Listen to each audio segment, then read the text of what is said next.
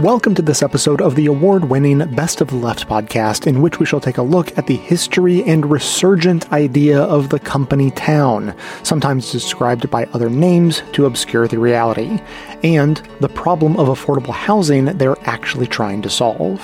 Clips today are from Knowing Better, It's History, PBS, The Wall Street Journal, Breaking Points, The Young Turks, The Majority Report, and a TED Talk with additional members only clips from Knowing Better and CNN.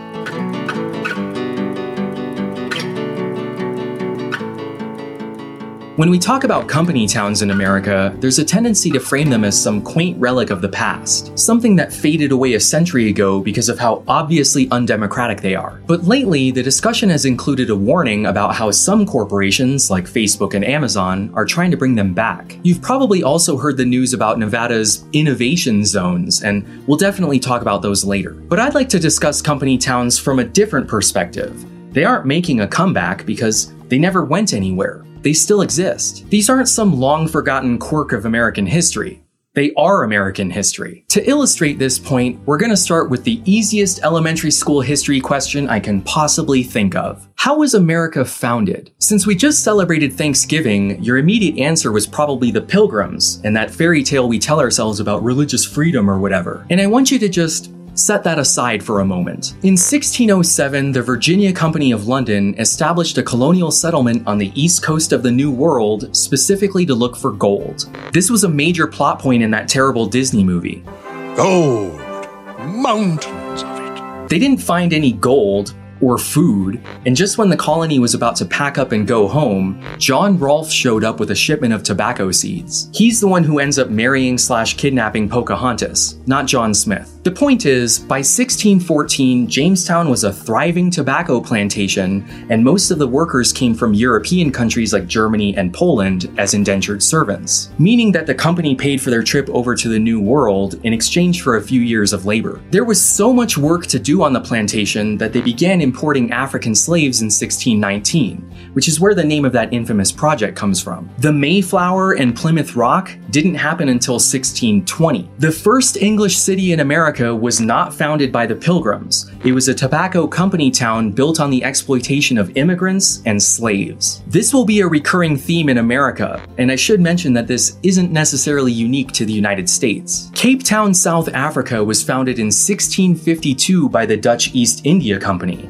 and the Hudson's Bay Company, which would eventually control most of what we now call Canada, was founded in 1670. But because of America's early adoption of laissez faire capitalism, company towns really took off here. When Britain first began industrializing, they focused on textile manufacturing. So it really shouldn't come as much of a surprise that many of the first towns in America were textile mills. They often popped up near rivers and waterfalls, which were used to turn the giant water wheels. Throughout the 1700s, most of these mills were temporary. They'd operate for a season or two before freezing over in the winter and being abandoned. All that changed with the invention of the steam engine. Now these mills could operate year round. The first large scale planned industrial community was Lowell, Massachusetts constructed in 1822 by Merrimack Manufacturing as a hub for the textile industry. The town incorporated in 1826 meaning they could elect their own local government. By 1850, the Boston Associates had moved in, and there were 40 different mills with 33,000 workers living in hundreds of boarding houses around the city, all of which coordinated their policies and hours with each other. The idea behind Lowell was to take single young women out of the nearby farms, where they were just seen as an extra mouth to feed,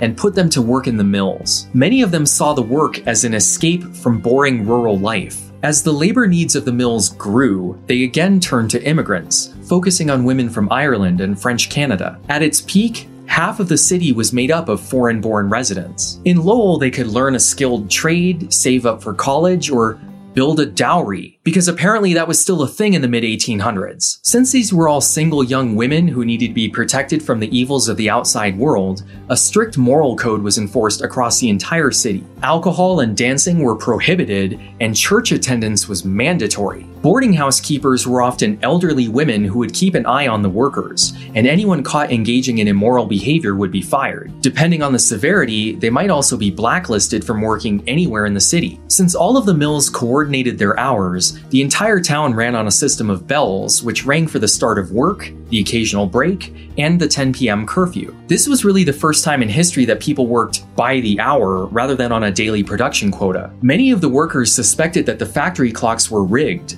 meaning that minutes were longer during the workday and shorter during off hours. People didn't really carry around watches yet, so they eventually bought an independent town clock to keep the mills honest. To avoid any disputes, all of the Lowell mills paid their workers the same amount, about 12 to $14 a month which was six times what a teacher was paid back then. They worked for 12 hours a day, six days a week, and were given three unpaid holidays a year. During the Civil War, most of the textile mills in the North shut down as they were cut off from their primary source of cotton. When the war ended, most textile manufacturing moved to the South, and by the end of World War II, all of the mills in Lowell, Massachusetts were closed. In 1877, just at the tail end of Reconstruction, a railroad strike began in West Virginia and quickly spread to the surrounding states and eventually the entire country. It lasted two weeks and included over 100,000 workers. It was at this point that the upper classes began to fear the mob, which vastly outnumbered them and could rise up and destroy a city at any moment. Many of them suggested establishing police forces or maintaining a standing army to quell uprisings. But a few of the more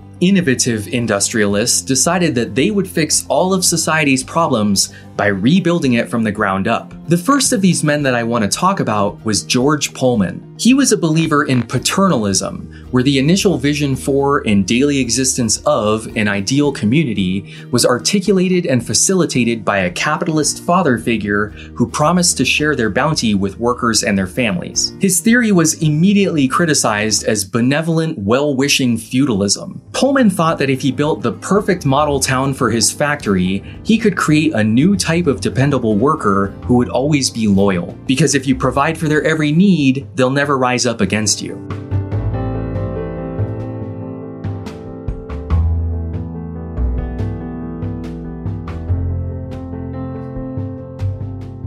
The model industrial town of Pullman, Illinois saw its beginning on May the 26th, 1880. This town was the physical expression of an idea born and nurtured in the mind of George M. Pullman, president of Pullman's Palace Car Company. Although his primary manufacturing plant was in Detroit, Pullman was a long-time Chicago resident. His plan was ambitious. You see, by developing a total environment superior to that available to other working class areas, Pullman hoped to attract the most skilled workers to build his luxury rail cars and attain greater productivity due to his employees' better health and spirit. It was Pullman's philosophy that happy workers would make more productive workers. So he hired the best in architecture and landscaping to help him realize his vision. The 4,000 acre tract selected for the factory and town lay in open prairie and marshland along the western shore of Lake Calumet, approximately 12 miles south of Chicago. The site was perfect as the town would have accessibility to the big city markets and railroad connections throughout the country. It was linked to Chicago and the southern states by the Illinois Central Railroad and then onto the world by Lake Calumet's connection to Lake Michigan and the St. Lawrence River. Even before Pullman's first residents settled there in 1881, visitors came to admire its beauty, which stood in stark contrast to other working class areas and industrial cities.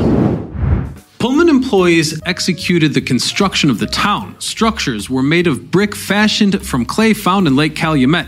A brickyard was built south of the town for this purpose. Furthermore, Pullman shops produced parts used throughout the building of the town. This project was perhaps one of the first applications of industrial technology and mass production in constructing a large scale housing development. Amazingly, the town of more than 1,000 homes and public buildings was completed by 1884. Most Pullman employees lived in houses containing two to seven rooms. Foundations and some ornamentation were made of stone stone, and pitched roofs were made of slate. The homes, produced in blocks of two or more, provided an economy of construction and maintenance.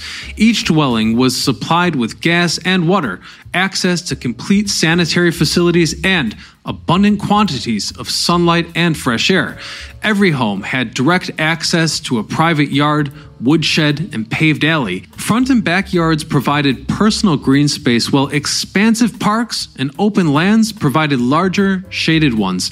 Maintenance of the residence was included in the rental price, as was daily garbage pickup.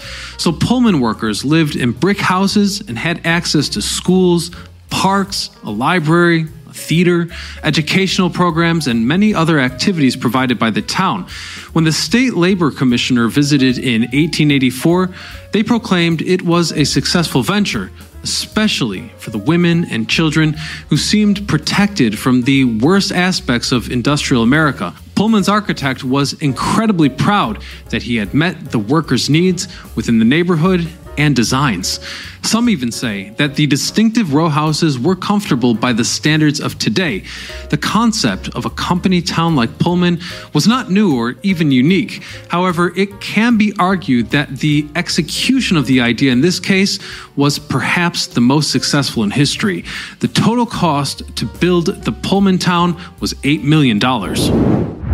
The first permanent residents, the Benson family, moved into the town on January the 1st, 1881, at Lawrence Street. By April, the Pullman car shops were in operation. By May, more than 350 people lived in Pullman. The original town of Pullman was completed in 1884 with an average rent for a three room apartment costing about $8 per month. The rent for a five room row house with a basement, bathroom, and water faucet on every two floors was $18 per month. Larger homes for professionals and company officers began at $25. Rents were calculated to achieve a 6% return on the cost of housing. However, the investment never reached more than 4.5%. Housing in Pullman was somewhat more expensive than in other parts of the city, but it's important to note here that the housing quality was far superior to that available to workers elsewhere. All Pullman homes had indoor toilet facilities and running water, which was unheard of for the working class in the area of the city back then. By 1885, 30,000 trees bordered the streets and parks, primarily white elm, maple, ash, and linden. To supply enough landscaping materials for the entire community, six acres of land on the shore of Lake Calumet between 113th and 114th Streets were used for a nursery and a greenhouse space. Various housing types can be found from block to block. The architectural differences were designed to meet varying incomes, status, and family makeup. But there was also a visual aspect as they suited variation in the general streetscape. Such variations are evident in the level of ornamentation in the roof lines, chimneys, and finished materials. Continuity was maintained by the similarity of proportions, repetition of crucial details, and setbacks from the street. In many ways, the Pullman District was an amazing climax to an amazing success. You see, towards the end of the 1850s, George Pullman began remodeling passenger coach railroad cars. The Pullman Palace Car Corporation was incorporated in 1867. Its first manufacturing shops were in Detroit and New York State. By 1877, it operated about 460 luxury passenger cars, supervised by Caucasian conductors and African American porters. By the early 1890s, nearly 6,000 of the company's 14,000 employees nationwide worked in Pullman, where annual output stood at 12,000 freight cars and 1,000 passenger cars. But as you've probably noticed by now, in our Tales of Urban Decay, nothing lasts forever. After an economic downturn in 1893, the company laid off thousands of workers. Pullman employees responded in 1894 by going on strike. This strike soon had national effects because tens of thousands of American Railway Union members showed their support for Pullman workers by launching a boycott of trains pulling Pullman cars. So, in response to a drop in orders for rail cars, the company lowered its workers' wages, but not the rents it charged those workers for the company housing. When a delegation of workers tried to meet with Pullman to present their grievances, he refused the meeting and ordered them fired. Ultimately, the board voted to strike, and Pullman workers left the job on May the 11th, 1894.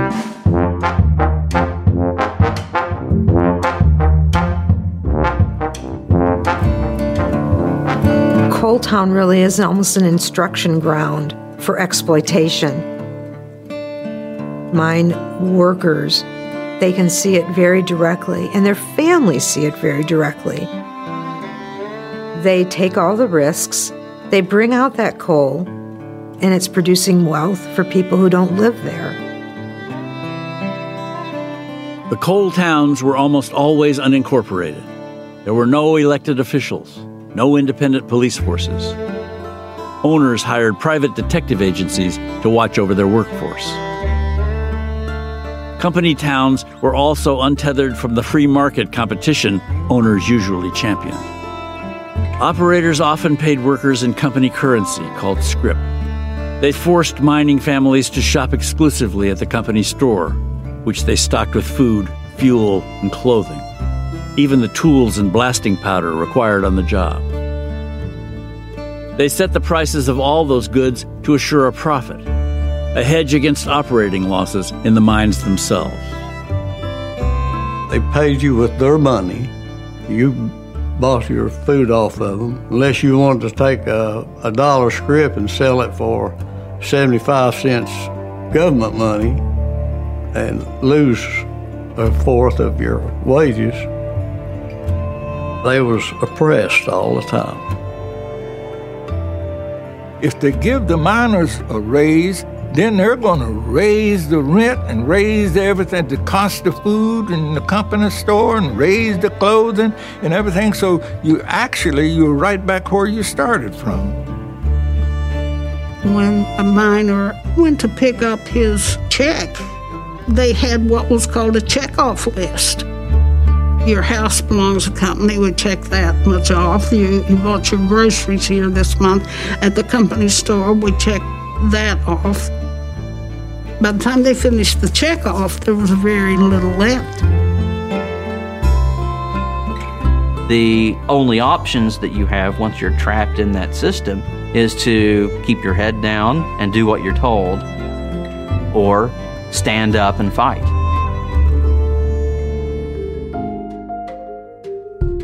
Our ad system respects your privacy, but if you'd like to get rid of them entirely, we would love to have you as a member of the show.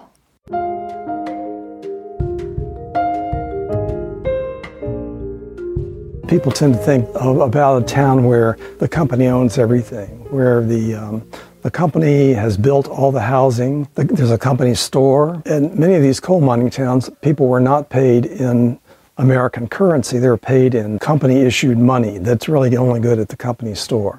Author Hardy Green has written extensively about the history of company towns. There is no strict definition of company town. A company town, there's really only one company that uh, dominates, but beyond that, there's a wide range. Some towns are more restrictive, more exploitative, and others are more caring and paternalistic. The more exploitative company towns, like the one referred to in Travis's song, tended to be communities based around a single resource. Coal towns or extractive industry towns tend to be a little bit like, you know, prison camps. Like Snailbrook and Starbase, many of America's oldest and best known company towns, like Pullman, Illinois and Hershey, Pennsylvania, were created by wealthy industrialists who envisioned idyllic communities for their employees. Utopian ideals have figured prominently in a number of company towns. Milton Hershey built his chocolate factory complex in rural Pennsylvania. To attract employees to what was then a remote location, Hershey constructed a town. Workers were allowed to buy the housing. They're fairly well paid. The houses are come with central heating and uh, plumbing. But Milton Hershey's relationship with his employees soured. In 1937, Hershey's workers organized the company's first labor union and went on strike. That's a common theme in the history of many company towns. Like Hershey, Pullman, Illinois was a paternalistic company town that had housing, stores, a library, and churches. But Pullman, like Hershey, eventually ran into trouble. In 1894, Pullman cut jobs and wages, sparking a violent workers' strike. It started off being an, a, an experiment that the founders thought would be a kind of paternalistic place, but it, it didn't work out. According to Green, Musk's towns somewhat resemble the paternalistic company towns of old. Yeah, you could argue that, that Musk is employing a kind of a throwback idea of starting from scratch in an undeveloped area. An undeveloped area that is being developed quickly, even as it is under the close watch of Chap Ambrose. We're not anti growth, we're not anti Elon, but we are pro clean water. And unfortunately, those opposing forces seem to be coming to head for some reason. Whether Snailbrook or Starbase will avoid the pitfalls of previous company towns remains to be seen. Neither have yet been incorporated, so technically, neither exist in a legal sense. But if Musk does decide to incorporate either town, that shouldn't be too difficult. In Texas, as soon as a community has 201 residents, it can petition to incorporate.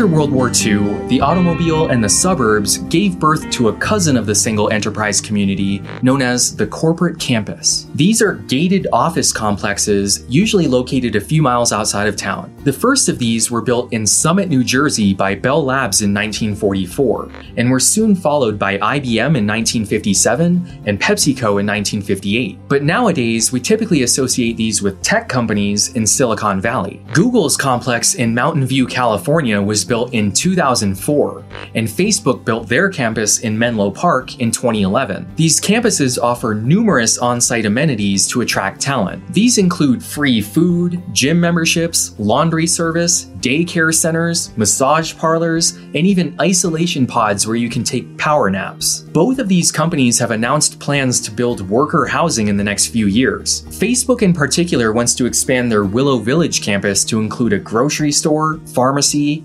hotels, gyms, and even a school. This would transform them from a corporate campus to a full blown company town with a white collar twist. But somewhat more recently, in February 2021, the governor of Nevada announced his plans to create innovation zones within the state. Following the passage of my innovation zone legislation, Blockchains LLC has committed to make an unprecedented investment in our state to create a smart city in northern Nevada that would fully run on blockchain technology, making Nevada the epicenter of this emerging industry and creating the high paying jobs and revenue that go with it. The plan was immediately criticized by labor unions and the general public. In order to create an innovation zone, a company must own 50,000 acres of uninhabited, undeveloped land within a single county and make a $250 million initial investment, with a pledge to invest at least a billion more over the next 10 years. But the real kicker is this would allow them to create their own government separate from the county to pass laws favorable to the company.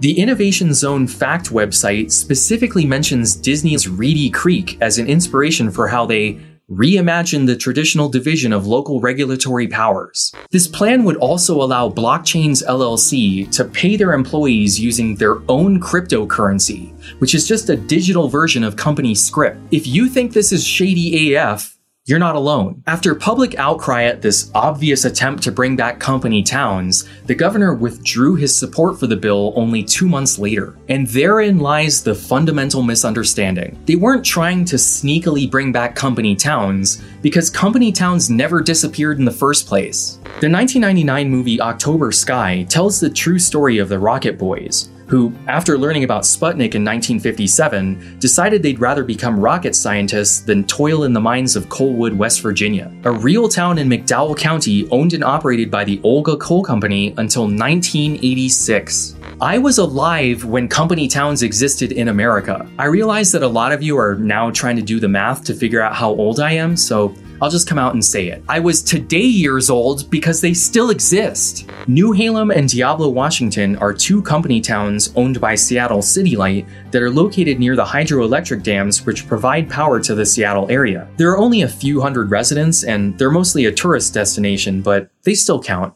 There have been over 2,500 company towns in America over its history, They're an integral part of our past and present. And if we're not careful, they'll be part of our future too. Company towns have always existed for the sole purpose of exploiting their workers and keeping out unions. That's been the point since the very beginning. In June of 1619, Polish workers at Jamestown began the first strike on American soil over not being given voting rights in the local assembly. To avoid any further labor issues, Jamestown began importing African slaves just two months later. It kind of changes your perspective on American history to learn that our original sin was actually just a scheme to avoid collective action by the working class. And when the American worker gained too many rights, we began exporting this idea to other countries. While many manufacturers have outsourced their jobs overseas, White collar companies are converting their campuses into self contained cities or building entirely new ones in the desert. More forward thinking companies have their eyes on space. Blue Origin was founded by Jeff Bezos with the vision of enabling a future where millions of people are living and working in space for the benefit of Earth.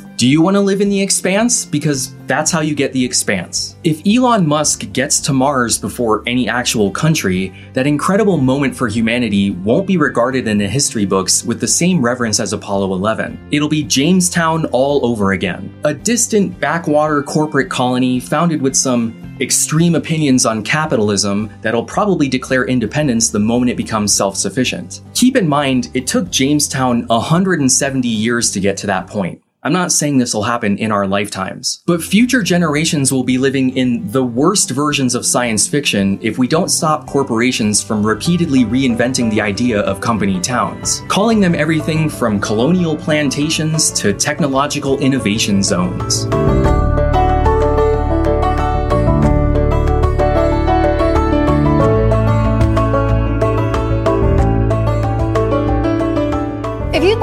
Elon Musk's proposed utopia town, get a job at one of his companies and you could become the newest resident of Snailbrook. Musk employees have described it as a Texas utopia. What do you think? Does Elon's new utopia represent a form of benevolent paternalism where the company is there to take care of its employees' needs and provide them with a good quality of life?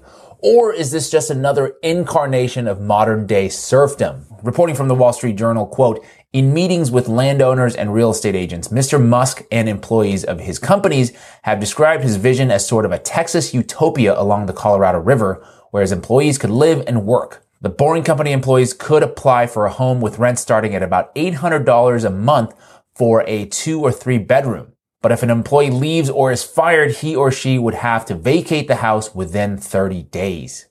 Depending on your background, your opinion of company towns can probably go one of two ways. Forbes magazine writes, affordable housing, corporate America can be part of the solution, quote, as housing prices continue to rise across the nation, developers, local governments, and major corporations have an opportunity to work together in the 21st century as partners rather than adversaries to help address the inequities of housing affordability on numerous fronts this would be the most generous interpretation. I'll just put it that way. It's kind of perfect that Forbes magazine, a flagship corporatist publication, was the one to actually put forth this take, a take that I'm very familiar with because it's the world where I come from. This is going to be a slight to my alma mater, but day one of business school, we were indoctrinated with this notion that we weren't in it for the money. We were in, quote, the business of doing good. But then we took classes about how to make money through private equity, how to union bust, how to personify a brand in a way to manipulate consumers to buy, buy, buy. And that was somehow good. That was okay because it obfuscated the realities of what we were doing. This is just my opinion. The genesis of a lot of society's problems that the business community purports to want to solve are oftentimes byproducts of private industry's blind pursuit of profit. Okay, so I saw this tweet the other day about Elon Musk reportedly building a town in Texas for his employees to work and live in. And I saw up here that they were like, oh my gosh, the history of company towns. And I was like, oh no, we're back on this. Now, this is the other take, the take that I think is more honest because it's based on history. You know, the old adage that past behavior is the best predictor of future behavior. So, company towns were popular in the US from the 1880s to the 1930s. The company would own all the buildings and businesses in that town. And these companies tried to build a like utopian workers society. Coincidence? I think not. This is the exact pitch that Elon Musk is making a Texas utopia. And what does history tell us about such utopias? I'm in Ludlow, Colorado, where in 1914, Colorado National Guardsmen killed upwards of 20 plus citizens, including women and children, for striking against Colorado Fuel and Iron's extremely unsafe and exploitative labor practices. At the time, Colorado Fuel and Iron built company towns to house their workers, providing them with health care, education, and basic amenities. However, these towns were wholly owned and operated by the company, and they were created to control their workers, exploit their labor, instill loyalty, and to prevent unionization. Ah, I get it. And I think you get it too. It will be a utopian worker society in the sense that it will be optimized for the company to extract the most amount of value that it can out of the worker. Key tenets of such utopia, productivity, efficiency, centralized control. Is it possible that it is not a coincidence why in America healthcare is tied to your employer, vacation days, if you get any at all, are set by the company, sick days, parental leaves, all tied to your employer? I think this is done by design to increase the corporate sphere of influence and limit your recourse against potential exploitation. Do you really want to add housing to that list as well? I took a job that was ran by a billionaire and how the housing was set up is that you could either live in the housing or you could find your own like apartment or house. And these homes were nice. They were mini mansions. Okay. They were really nice, but it was terrifying because that job was so abusive, but I didn't want to leave because that meant I did not have housing. This is serfdom. No, I mean, I, I kind of get it. The housing is going to be below market rate, but with every basic human need tied to your employer, are you really truly free? Really think about it. All the downstream effects. Imagine if you're being discriminated at work by your boss or if you spot a safety issue or you simply have a different viewpoint than Elon. If you're in constant fear of losing your job and your shelter in one fell swoop, do you actually have any freedom at all? We're talking about Elon Musk here, a hardcore kind of guy, one who really likes to test the boundaries of the law. Case in point, his Tesla Gigafactory was purportedly built on wage theft and safety violations. Three little towns have downtown main streets with old buildings and they're full of mom and pop restaurants and shops. Elon Musk came to town. His team are bringing a whole new energy to our county, uh, jobs that are not an hour away from where they live. A lot of times our kids grow up and they've had to go away to be an engineer. The more opportunities we plant, the more the kids will be with us. This is somewhat tricky for me to discuss because I am not in the Elon Musk is an idiot type camp. This is a guy, he built PayPal, he revolutionized electric vehicles at Tesla, SpaceX is beating NASA at space exploration. Twitter, I'm not so sure about. I'm gonna withhold judgment there. You can't take those successes away from him, but come on, let's be real. What do you, what do you think is gonna happen to that town? You think he's gonna be like, guys, guys, we have to respect the history and culture of the town. We have to be sure not to displace the local population. We have to build responsibly. No fucking way. He's already trying to dump wastewater into the Colorado River. And they say that the reason that they have to do that is that the facility right now doesn't tie into the city's treatment system. The infrastructure is currently not in place yet. So in the interim, this is their solution. And that's according to Rajiv Patel, an environmental consultant working with the Boring Company. Yeah, what's the big deal? 140,000 gallons of wastewater? No worries. By the way, I did some digging. The environmental consultant Rajiv Patel is a partner at Greenthink Consulting LLC, where they provide regulatory expertise in environmental compliance. I know, environmental consulting, it sounds really wholesome, but it is just corporate speak for we will help you find the best way to skirt environmental regulations and not get sued. The dirt that you pull out of a tunnel, there are government regulations on what you have to do with that because it, it there's oil, there's grease, there's products in there. There are families down there drinking well water from the same well, from the same aquifer groundwater that I'm pulling from too. And I hope I hope they're concerned. I want this to be a positive thing. I'm not anti-Musk. I'm not anti-growth. I'm not anti-tunneling. Uh, but I'm anti-breaking the law, and I'm anti-corporations who think they can tell our officials that the rules don't apply to them. Right. I talked about this at length a few weeks ago, but we got a big problem in present day America. We got a case of billionaires acting like wannabe kings people like Elon Musk think they are the law. Like he says all these wonderful things. I want to protect the environment. I want to preserve free speech. I want to build this utopian town, save humanity, yada, yada. But that's not who Elon Musk is. his approach is to do anything required to keep his businesses competitive. He is a ruthless businessman. And a lot of people revere him for that, but that is all he is. He is for protecting his speech, his freedom, not yours. If he wants people to work like he wanted them to work at Twitter, Well, yeah, they ain't never leaving that That's a town. They never point. leaving that town. Not wrong about that. they gonna work 24-7 in that town. They're not wrong. Company town or no company town, to Elon Musk, everything, everyone is a resource, a means to build his empire, to expand his empire. You are a cog in his machine. If you are working, great. But if you get sick, injured, step out of line, you will be discarded and replaced. Work like hell. I mean, you just have to put in, you know, 80 hour, 80 to 100 hour weeks every week. The thing about all this work is that because he owns the company, he reaps all of the reward. But if you're like on the factory floor, it's a little bit more akin to indentured servitude. So Snailbrook, Texas, Elon Musk's new company town. I hate to say it with his employees sounding pretty jazzed about it, but it's not going to be utopia. Well, maybe for Elon, it'll be his utopia, but for most everyone else, it'll be dystopia.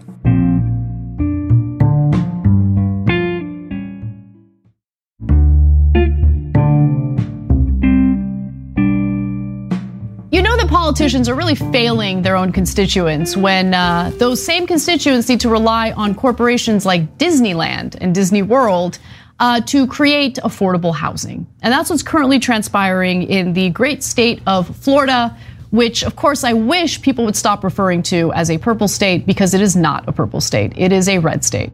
Let's, let's be clear on that. Now, uh, Disney is planning to donate 80 acres of land in Orlando, Florida, for the project to build affordable housing for its employees. Okay, so, and it's look, this has been a problem all across the country where people cannot afford to live in the same area that their place of work is at. Okay, that's certainly true in, in Los Angeles, in San Francisco. You see it everywhere, right? And obviously, we're seeing it in Orlando as well. And so Disney thought maybe we need to step in because we need workers. And if they can't afford to live here, that's going to be a problem.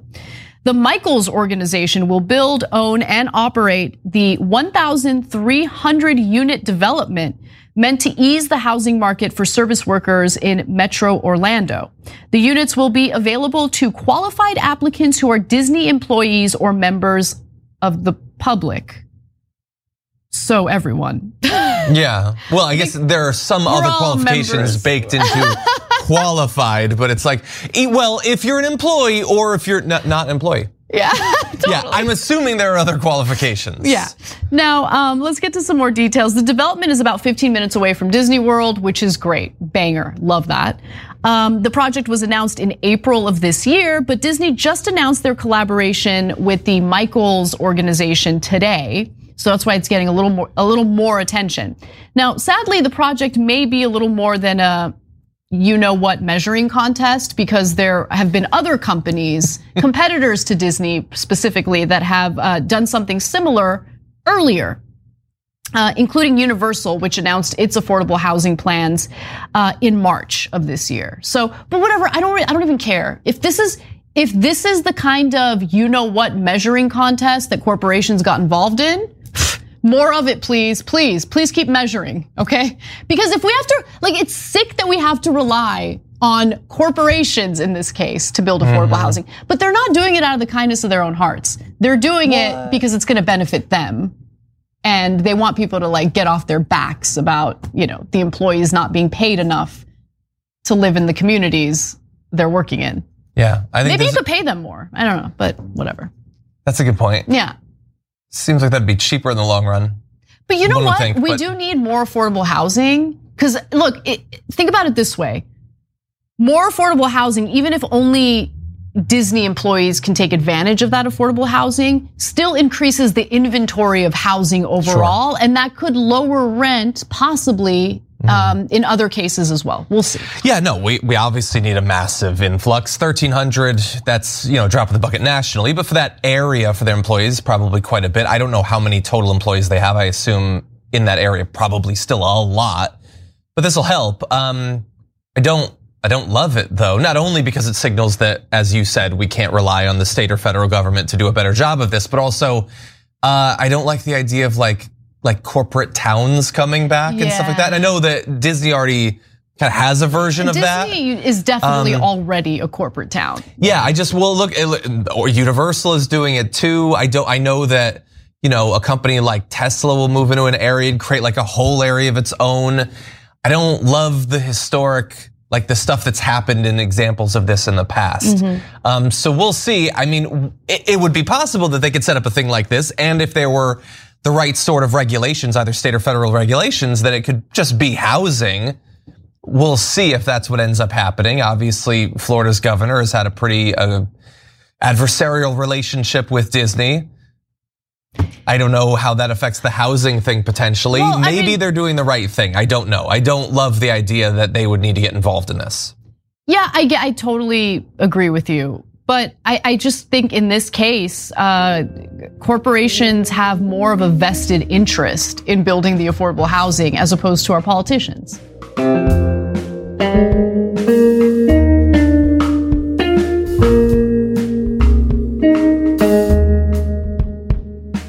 Yeah, so I-135 is a community-led citizens initiative that uh, would create what would be called the Seattle Social Housing Developer, which is uh, would be a new public development authority in the city of Seattle to build, create, uh, purchase, and maintain social housing, which is defined as permanently affordable, publicly owned, cross-class housing uh, that is led by the residents who live in it.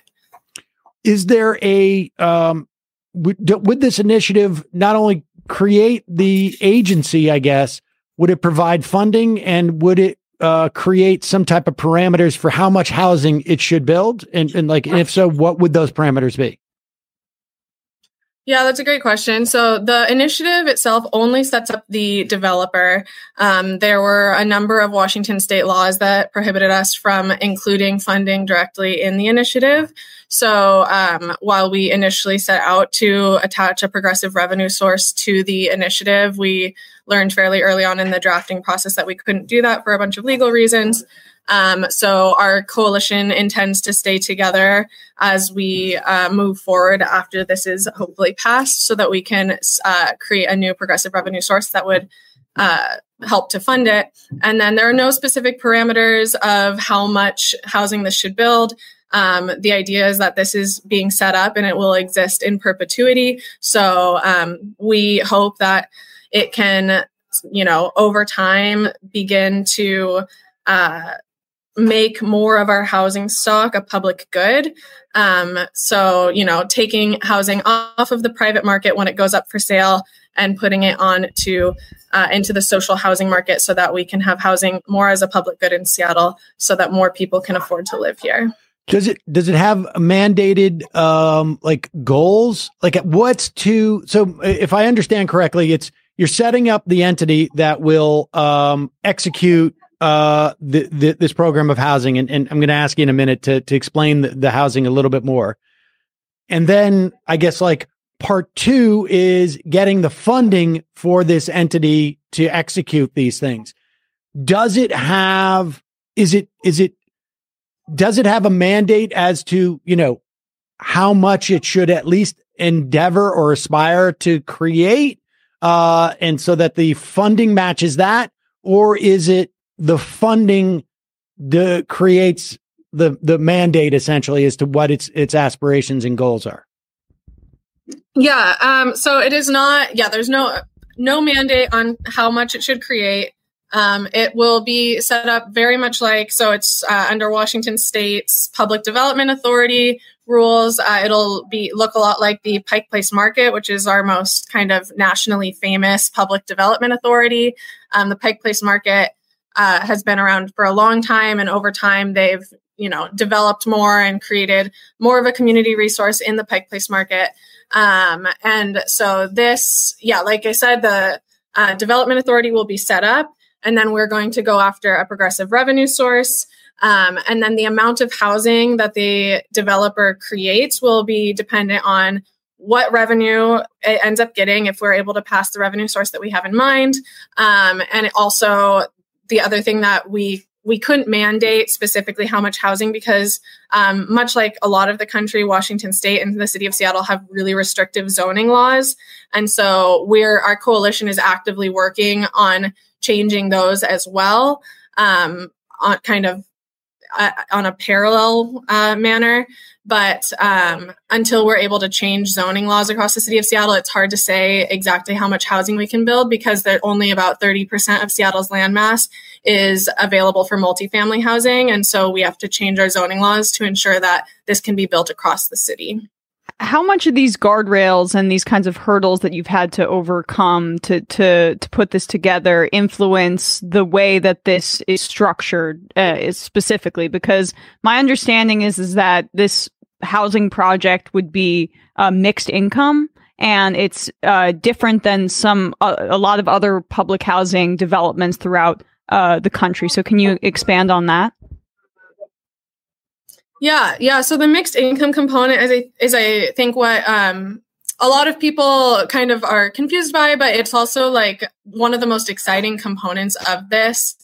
Um, so in the United States, we've historically our public housing has been dedicated to only people making below 50% of the area median income for their city, um, which makes it really difficult to maintain in the long term because our federal government does not, frankly, put enough funding into public housing. And so, um, because 50% of the area median income, those rental rates are not able to provide enough to operate it's super reliant on the federal government to provide subsidies, which it doesn't really do, and it hasn't done since the 80s. Um, and so this model of housing income component, it first of all makes housing more as a public good, like they do in other countries around the world. Myself and a colleague of mine uh, had the pleasure of visiting Vienna in September to learn about their social housing. Um, and the fact available across the income spectrum both creates housing as a public good, but it also provides the financing that is necessary for um, maintenance and operations of the building because you have people on the higher end of the income spectrum who are paying higher amounts of rent. Uh, they're able to uh, help to cross subsidize the lower income people that are in those same developments and maintain and operate the housing in the long term. So it kind of does the, these two different things, both providing housing as a public good and creates a more financially self sustaining uh, housing mechanism than what we've uh, historically done in the US.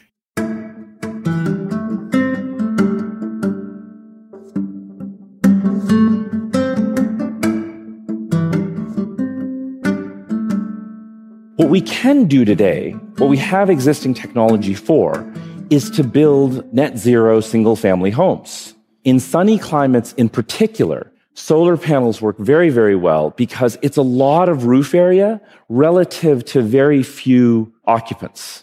But these things, they're hardly a panacea, in part because they're very expensive to build, but more problematically, because they induce car oriented sprawl. And I don't care if the cars are electric or autonomous, sprawl is sprawl. And it leads to a loss of wetlands, a loss of forests, a loss of farms, and a loss of community. So maybe you're thinking the right answer to house our coming building boom are towers. And look, I've actually been called Professor Skyscraper. I love a great tower, but the reality is we are very far away from developing carbon negative towers. And the reason is towers are energy intensive to build and operate. They house a lot of people, which is great, but they have very little roof area to effectively use solar. And similarly, like wind turbines at the top, all of that stuff barely makes a dent. On top of that, most skyscrapers are built out of steel and concrete, which have a very high degree of embodied energy. Now, I hold out a lot of hope for a technology known as mass timber construction, which would allow us to build tall towers out of environmentally friendly and fire retardant wood that's actually a carbon sink. But we are a ways away from widespread adoption of that technology. I also hold out hope for the idea that windows could harness solar power, but the idea that we have effective and affordable solar glass in the near future, that's even more nascent than mass timber. So for towers to really be sustainable, we need those clean energy grids that we spoke about, but we don't have them available to us today. So we have a paradox. How do we house all of these people? How do we build urban, carbon negative housing in a means that's technologically attainable and broadly affordable and do that today? Because I'm tired of talking about 2050.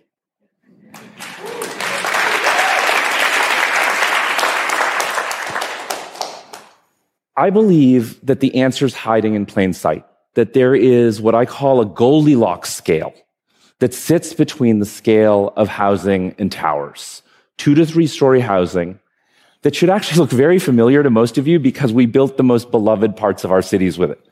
The row houses of Boston, the Hutong districts of Beijing, most of the fabric of Edinburgh. What we now build in this scale are largely cheap suburban townhomes they're banal, they're not sustainable, they're not walkable, they're certainly not beautiful. But could they provide a hint, a, a framework for a human scale way of solving this problem that is great for both the climate and our societies? This Goldilocks framework hits the sweet spot between the number of people it can house and the amount of roof area we need to provide them and their communities power.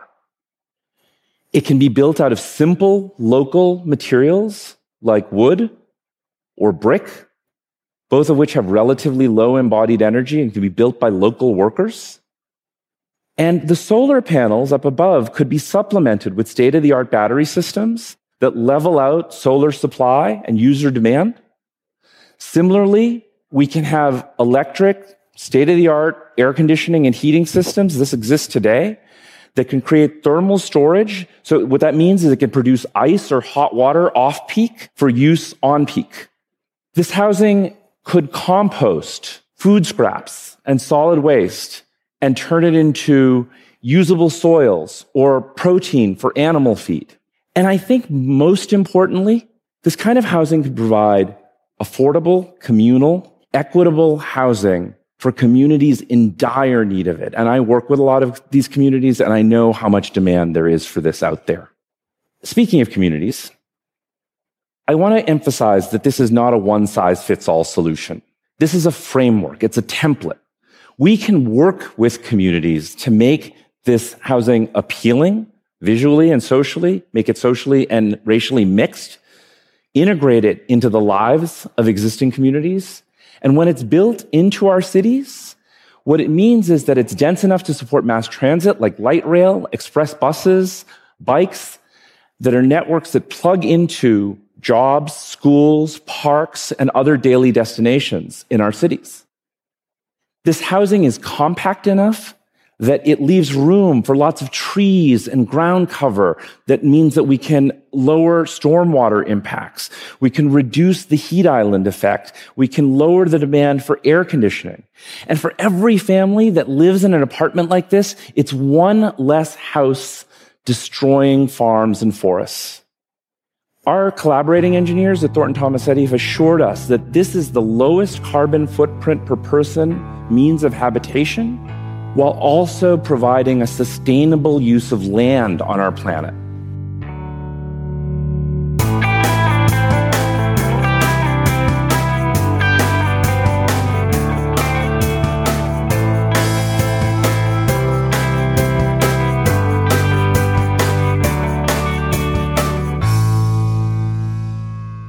We've just heard clips today, starting with Knowing Better, laying out the history of company towns in the US. Its history told the story of the town of Pullman. PBS explained the exploitation inherent in company towns. The Wall Street Journal looked at Elon Musk's plan for a company town in Texas. Knowing Better dove into the Silicon Valley version of white collar company towns. Breaking Point looked again at Elon Musk's town plan. The Young Turks described Disney and Universal's plans for affordable housing and pointed out that's the real problem that society needs to be addressing. The Majority Report spoke with a Seattle activist working toward affordable housing policies in the region.